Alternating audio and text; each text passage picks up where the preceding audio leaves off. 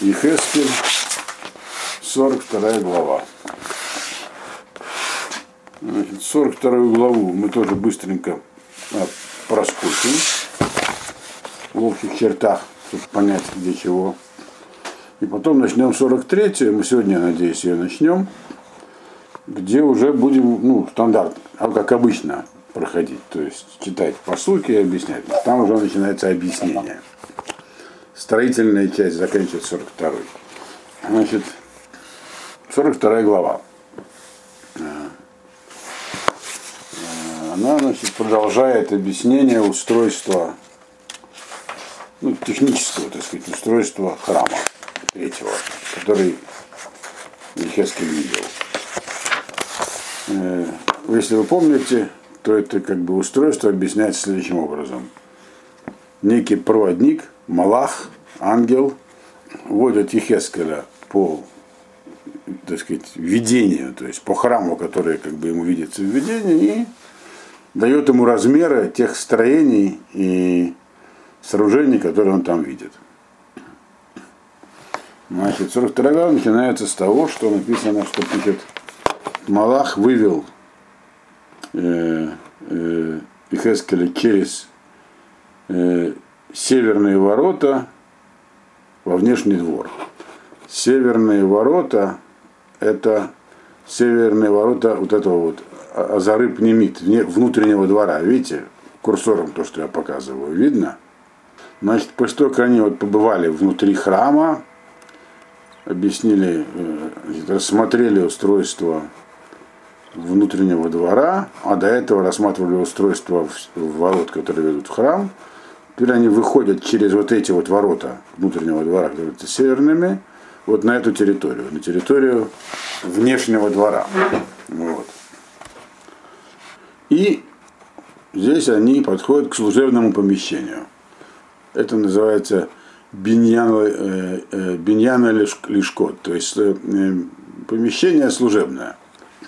Для чего оно служило, здесь будет написано. И их здесь таких четыре штуки, видите, раз, два, три, четыре. Есть еще... А в них тоже, да, с улицы попадали? Не изнутри храма, а с улицы, вот, как я вижу, вход. Вот, вот здесь вот вход. Будет написано, где вход. Есть еще четыре служебных помещения, они находятся по углам, вот здесь, вот видите. Там, э, где варили, то есть мясо жертв. жертв. Вот. Значит, ну, сейчас вот есть вот про это служебное помещение. Значит, они вышли из этих ворот и подошли к этому служебному помещению. И теперь э, оно описывается. Вот. Э, то есть оно как бы вот частично примыкало вот к этому вот, к открытому пространству, которое за храмом. А вот видите, здесь вдоль стены идет открытое, открытое пространство. Вот. Э, как бы было направлено к северной стороне храма. Вот северная, северная сторона храма. Все это, все это пространство было покрыто таким помостом весь внутренний двор он был покрыт таким помостом, это словом рецпа. Сегодня рецпа это ну, пол такой покрытый плиткой. Значит, вот он сюда его вывел и ну, дает размеры, что вот по, длина по фасаду 100 локтей, то есть примерно 50 метров. Вот. Вход туда, вход с северной стороны, вот он вход. Значит, что, про еще, что еще про него известно – да, ширина 50 локтей, то есть 25 метров. Вот эта вот ширина. Ну. Оно располагалось между, значит, между этим зданием и помещением храма, а также между этим зданием и вот этими вот строениями, которые тут вдоль стены, и вот этим угловым строением тоже было расстояние, э, как минимум написано в 20 э, локтей, то есть 10 метров. Вот. Теперь, э, третий посук говорит также, что это здание было трехэтажным.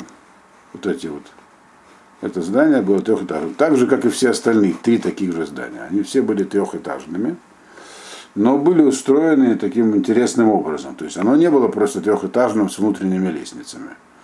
А, там э, лестницы были все э, снаружи, как бы там были галереи вели. По его фасаду, вот здесь вот, были галереи каждый, каждый следующий этаж занимал меньшую площадь, чем предыдущий. То есть площадь второго этажа была меньше, чем площадь первого, третьего меньше, чем второго. За счет того, что э, была галерея, которая уменьшала площадь следующего этажа. С этой галереи туда поднимались.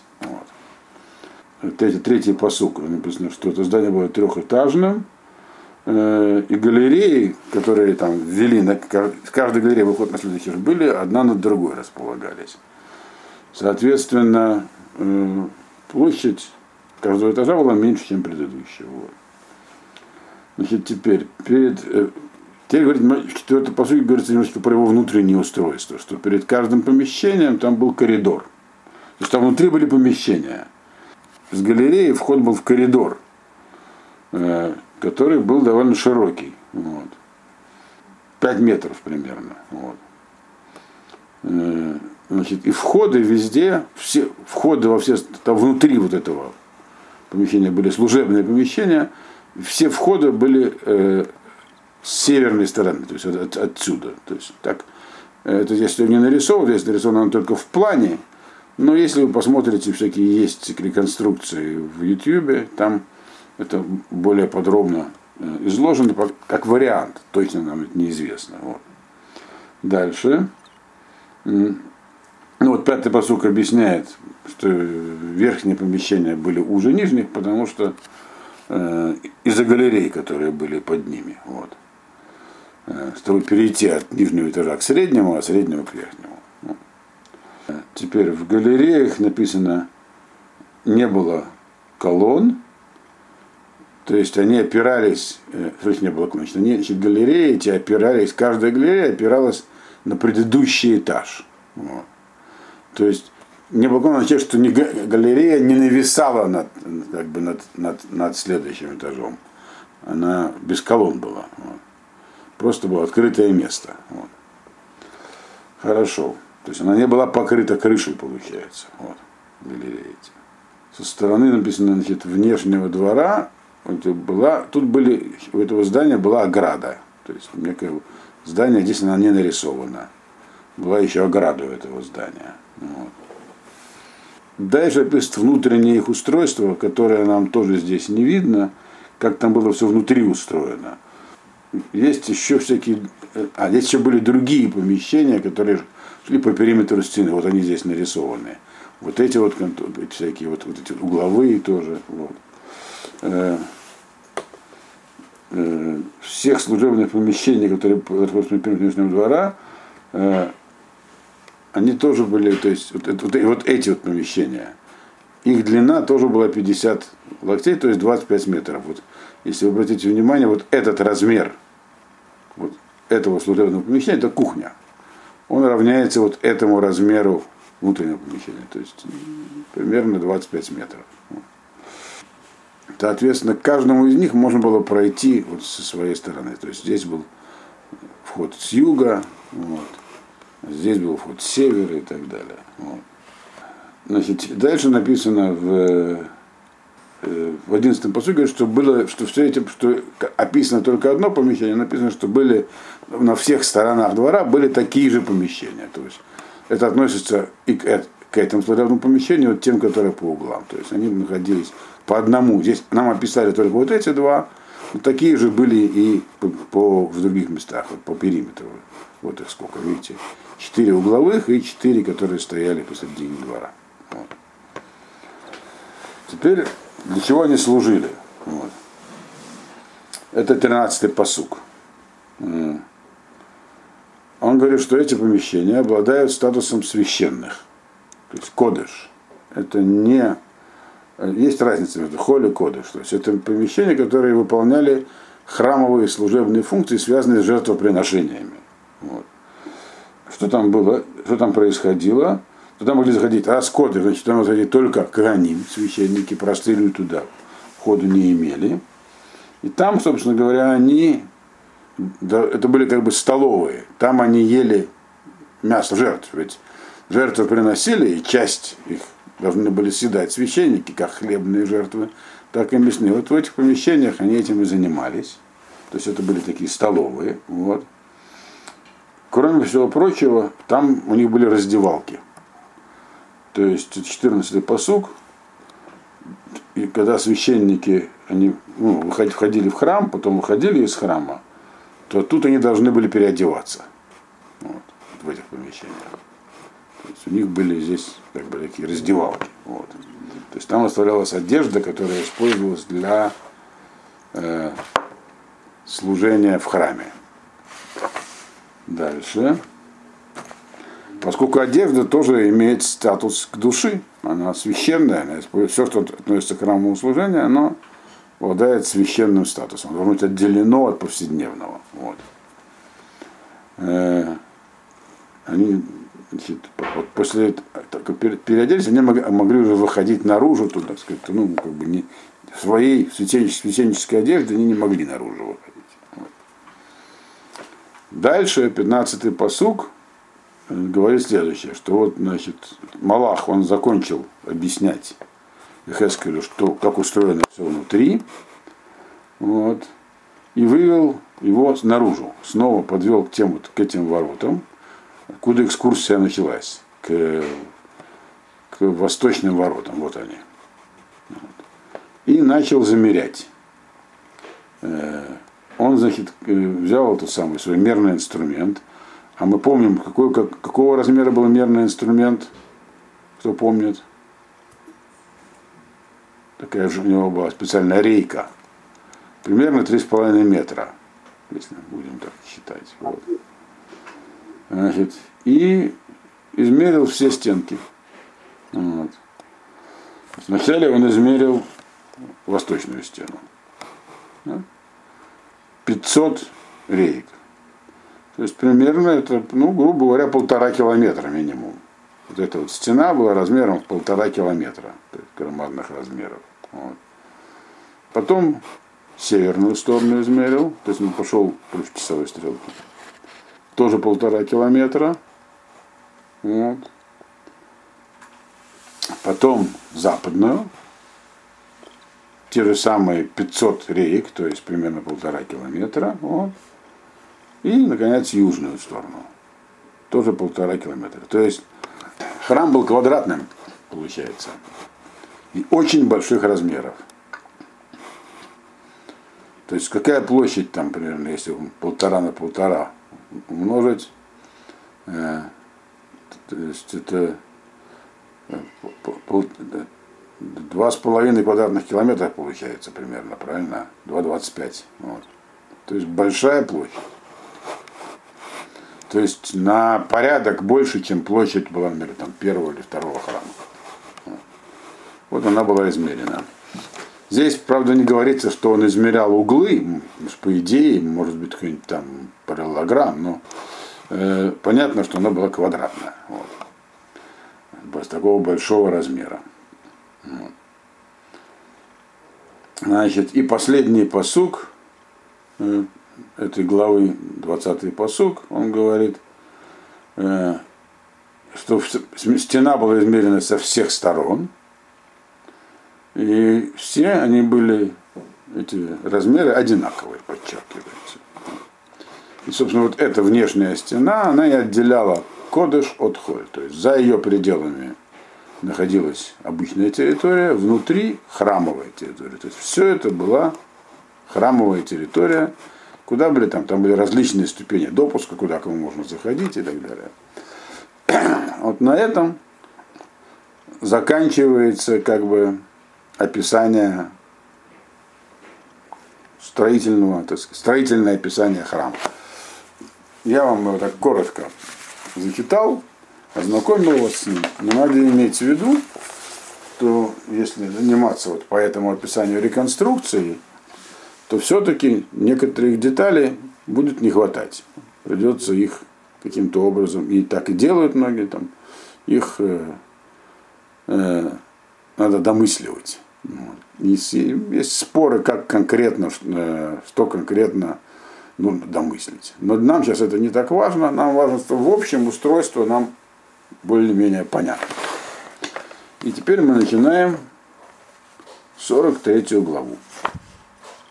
43 глава, она уже не про, не про то, как э, это было устроено в строительном плане. Там уже начинается опять пророчество, пророческие видения. Ехескель, он то, что нужно было увидеть, увидел. И теперь начинается его, как бы, ну, как бы толкование увиденного. Итак, у нас 43 глава, первый посук. В Юлихейни Эляшар, Шар Шарпанадер Кадим. И отвел он меня к воротам, к воротам, которые э, смотрят в сторону востока. То есть все к тем же самым воротам. То есть с этих ворот они начали измерение стены, вот, закончит, как бы теперь снова находится у этих ворот. Ну, почему именно есть всякие интересные объяснения, почему именно восточные ворота. Э, именно там Ехескель получил пророчество. Сейчас, секундочку. В общих чертах можно сказать, что это как-то связано с тем, что дальше будет пророчество о том, как этот храм будет построен, то есть какие события с этим будут связаны. Вот. Э, и это как-то связано, то есть с Востока это придет откуда-то. То есть вот это вот э, окончание Галута будет как-то связано с Востоком. Пока мы не будем это толковать, вот, посмотрим, что будет написано дальше. И вот, значит, он стоит у восточных ворот.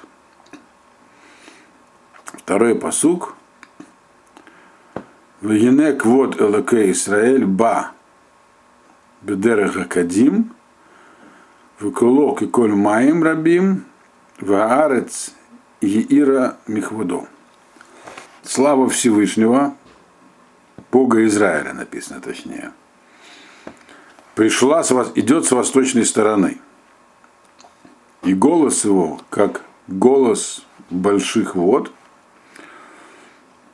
и вся земля освящена его славой.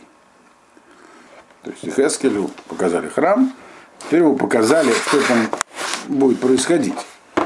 Когда этот храм будет построен, как там вот божественное присутствие появится.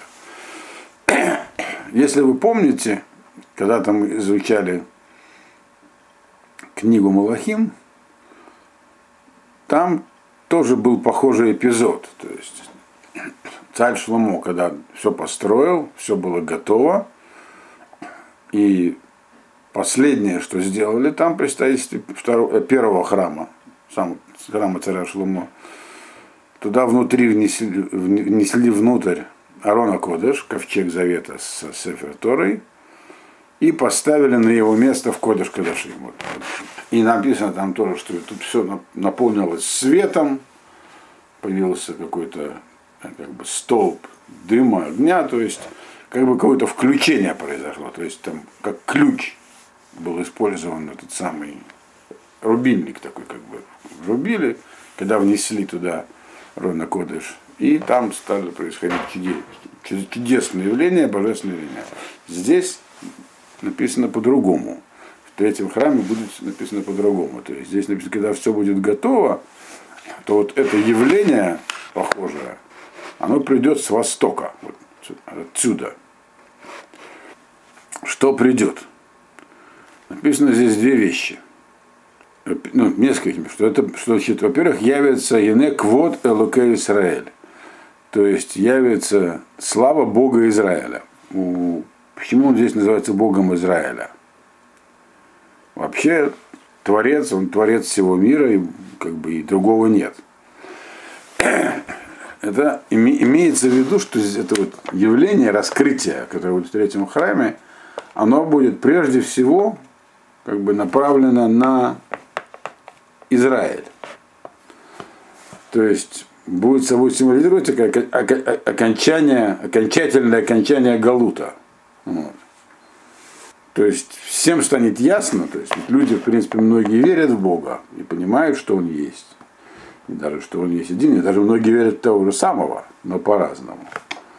Вот. Но тут будет, станет вот это вот открытие божественного присутствия, покажет всем, что это именно Бог Израиля что это тот Бог, про который, называется, который был у Израиля. То есть все это время был еврейского народа. Не у других народов, которые, в общем-то, говорили, что это тот самый Бог, которого мы верим, но только у нас там другие религии на нем основаны. Вот.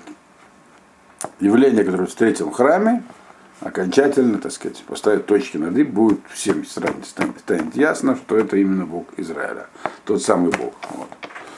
Вот. Дальше, то, что говорится здесь про громкий такой звук, коль маем рабим, как звук как водопада, то есть очень громкий.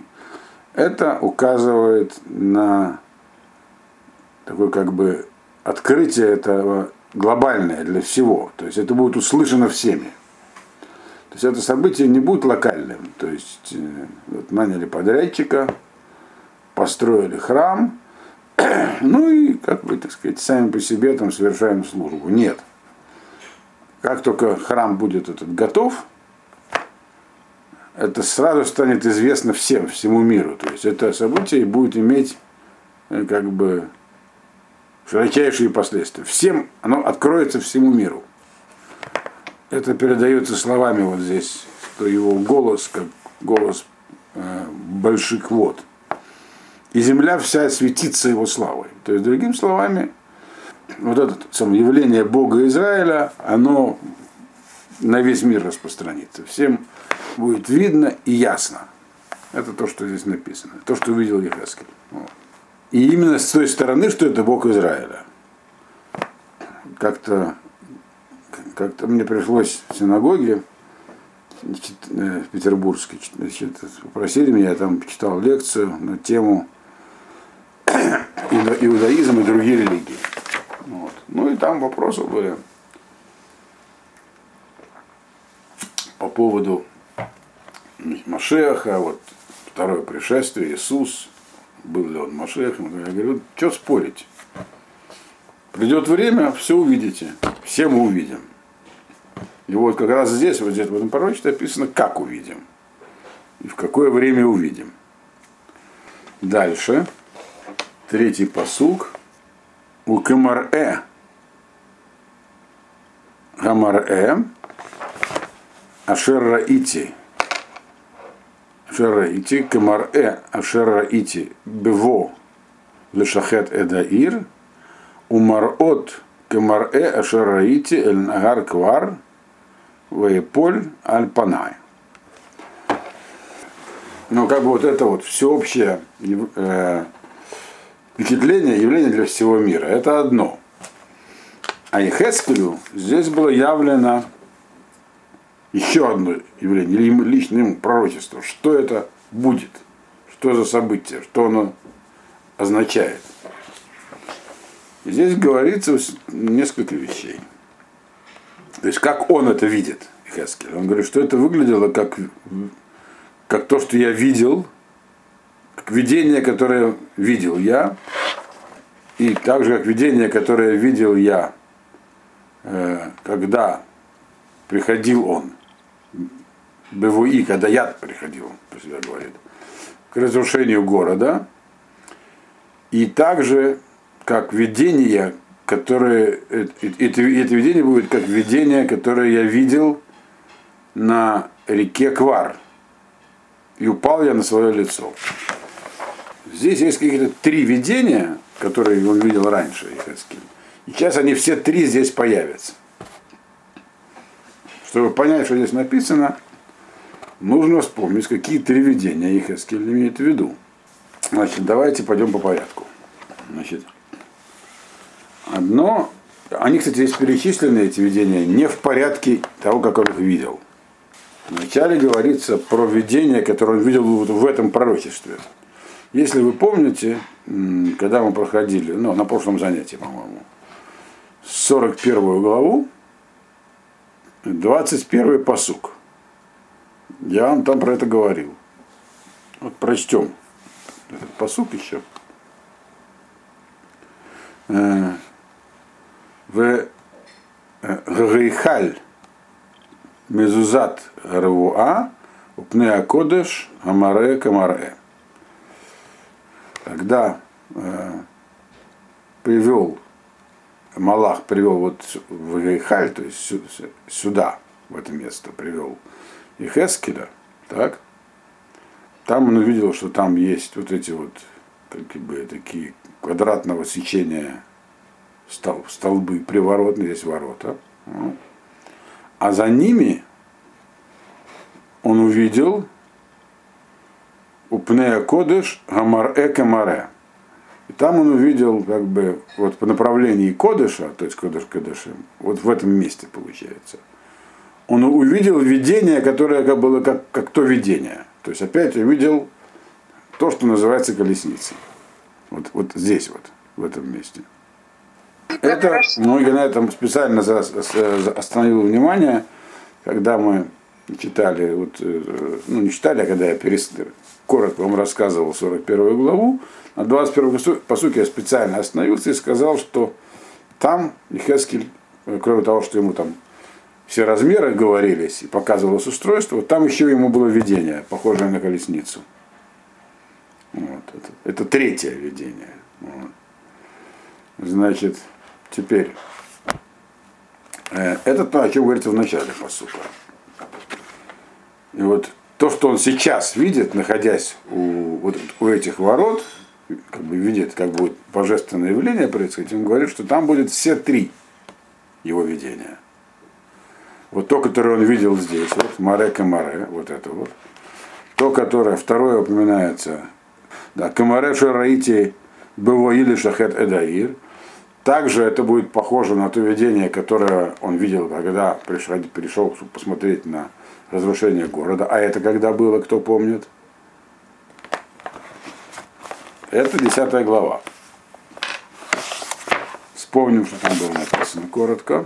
Там он описывает, э, в принципе, ту же, как почти то же самое, с чего начинается книга Хескеля. Книга Хескеля начинается с видения колесницы. Вот. И, но есть там различия. И эти различия мы отмечали, когда проходили эту десятую главу. Там седьмой посук. Херувим, Вайхлага Груфат Едо, Ми Байнот, Лекрувим Аля Эш, Ашер Байнот, Акрувим, Ваиса, Ваитен, это Лапны Левуш, Абадим, Ваиках, Ваице.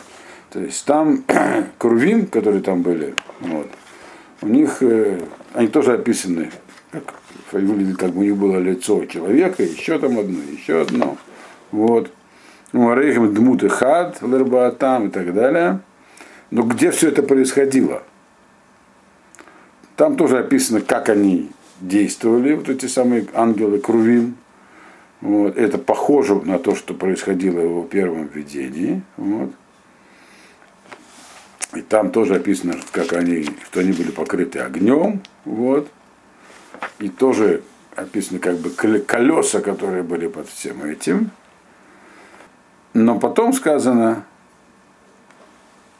Вейца кводашем миаль мифтан абайт ваямот аля круим.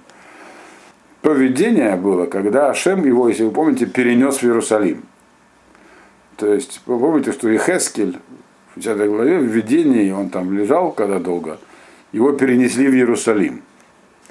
И вот когда он видел там это видение снова эти колесницы, написано, что Ашем там встал в, в воротах храма. И потом привился к Крувим. Вот.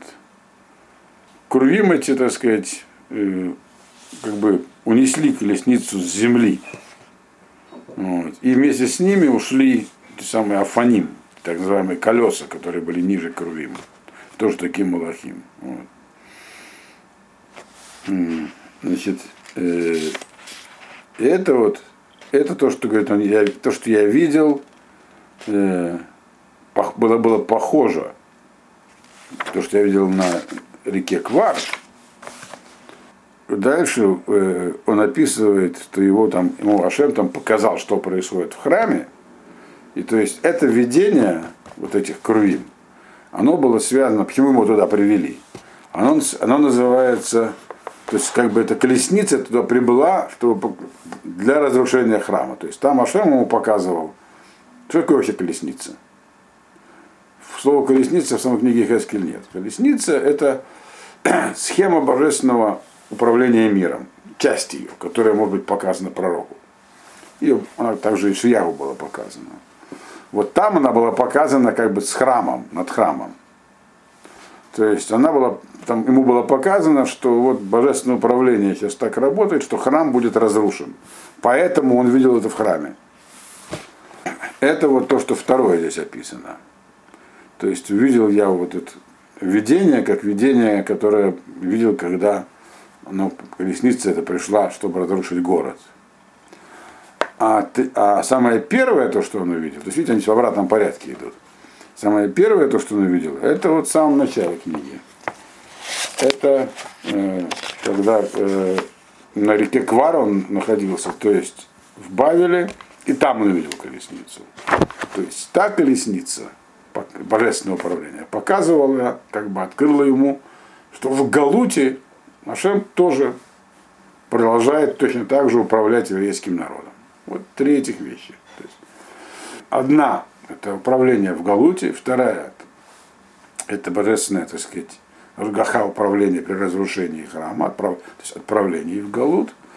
И третье, то, что он увидел, и когда перечислено первым, это то, что он увидел вот здесь, в этом пророчестве, в третьем храме, это возвращение в Шхины, то есть окончательное возвращение.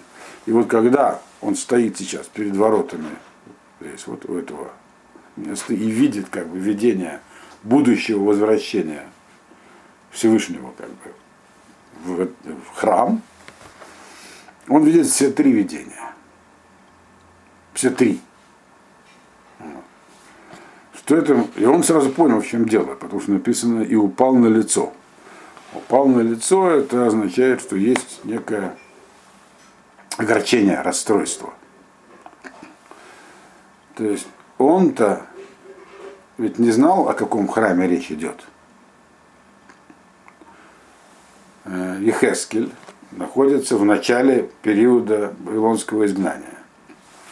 И он знает, что он закончится. Пророчество про 70 лет ему тоже было известно. Естественно, он мог надеяться и думать, что вот храм, который ему сейчас показывают, это второй храм. Тот храм, который будет, когда евреи вернутся из Бавеля.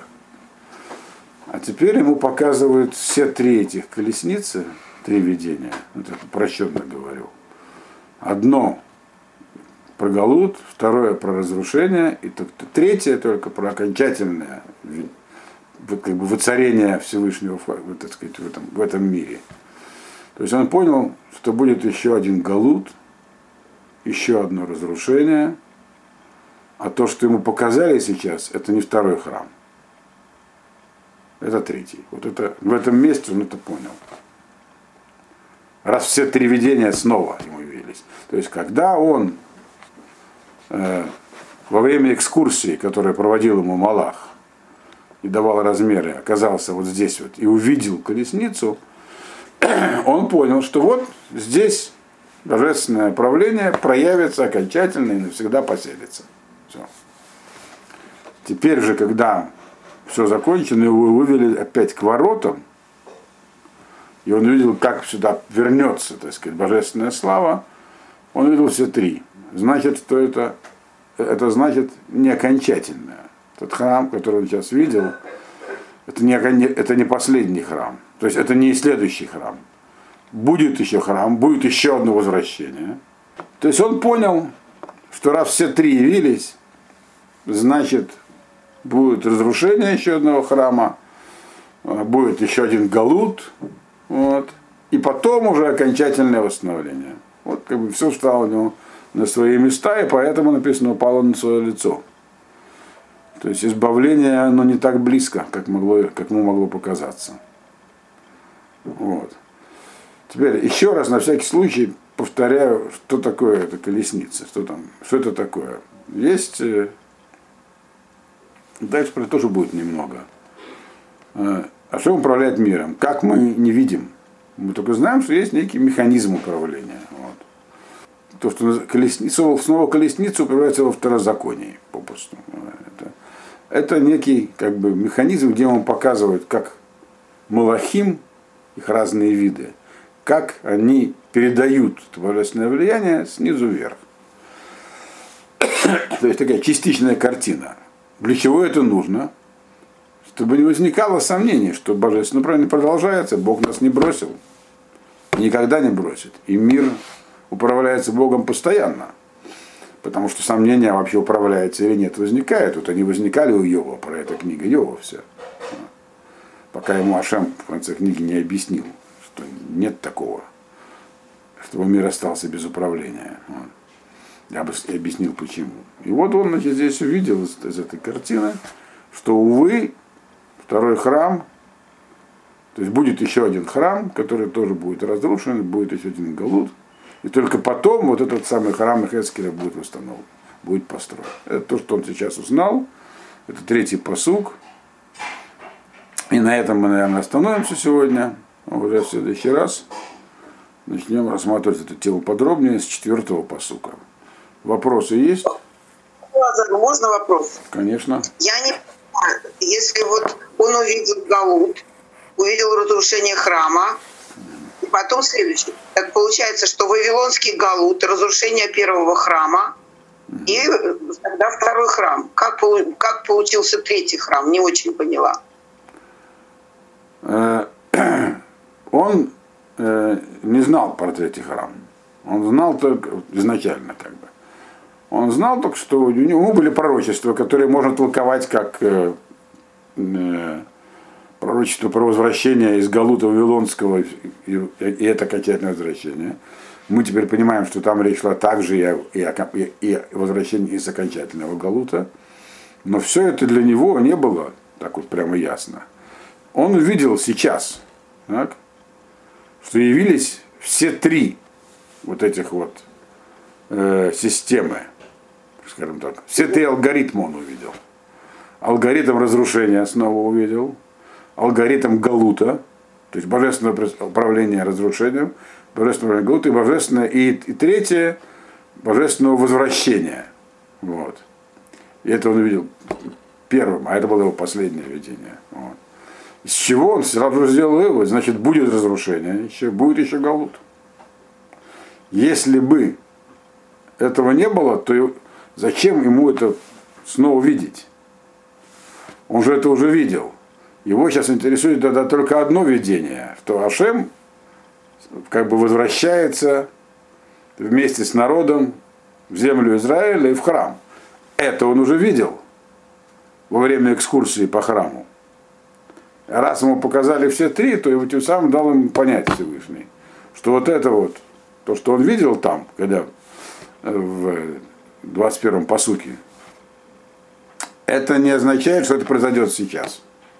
Это произойдет, но перед этим будет еще одно разрушение, еще один голод. Вот. Я, я понятно ответил на вопрос или непонятно? Все, спасибо, поняла теперь. Да. Ну хорошо. Ой, еще один. Да. Можно еще один? Да. Я забегаю. Но здесь ничего не сказано про ковчег. Ну да. Или он не обязателен в том последнем храме. ничего не сказано, значит, ничего не сказано. Вот. Не сказано. Да. Понятно. Э, у нас про это сказано в других местах, что он где-то хранится и так далее. Вопрос. Вот я... Еще раз, про, по, по третий храм у нас есть много в Геморе написано. Мы сейчас разбираем только то, что написано в Ехескеле. Вот. Что там будет. Э, э, и найдем ковчег, поставим на место. Вот. Но пока что мы видим, что здесь вроде про это пока ничего не говорится. Когда разберем Михескеля, закончим. Если будет интересно, можем, я могу вам пару мест из Сангедрина зачитать, где поговорится про это. Это Деврей Хазаль. Нам пока важно понять, вот, Пшат, что говорил Эхескель. Он сказал нам не все. Другими словами, он сказал то, что ему показали, ему показали не все. Так можно понять. Потому что ему было сказано, все, что тебе показываю, точно передай. Вот это он им передал. Будет про ковчег, будет, не будет, значит, нужно думать, что с ним, где он и что с ним. По идее, должен быть. По крайней мере, по Агаде он спрятан. И должен, ну, и должен будет найтись. Рамбом считает, исходя опять же из Медрашей Года Санедрина, что спрятан он не где-нибудь далеко, а внутри храмовой горы. И внутри храмовой горы действительно существует масса полостей, пещер. Я вам про это уже говорил, что туда доступ закрыт. Да. Но парочку да. английских офицеров в 19 веке там побывали, потому что они занимались исследованием водных ресурсов. Вот. Там много чего, там много разных пещер вот. Внутри храмовой горы. Вот. Из этой храмовой горы вытекает э, ручей, Гихон, он же Кедрон. Вот. То есть там есть пустоты, есть и спрятать. И по, по крайней мере нам известно, что спрятали-то его заранее, за 30 лет до разрушения первого храма. Есть другие версии где. Но в общем придет время, узнаем. Пока что мы остановились на четвертом посуке, 43 глава.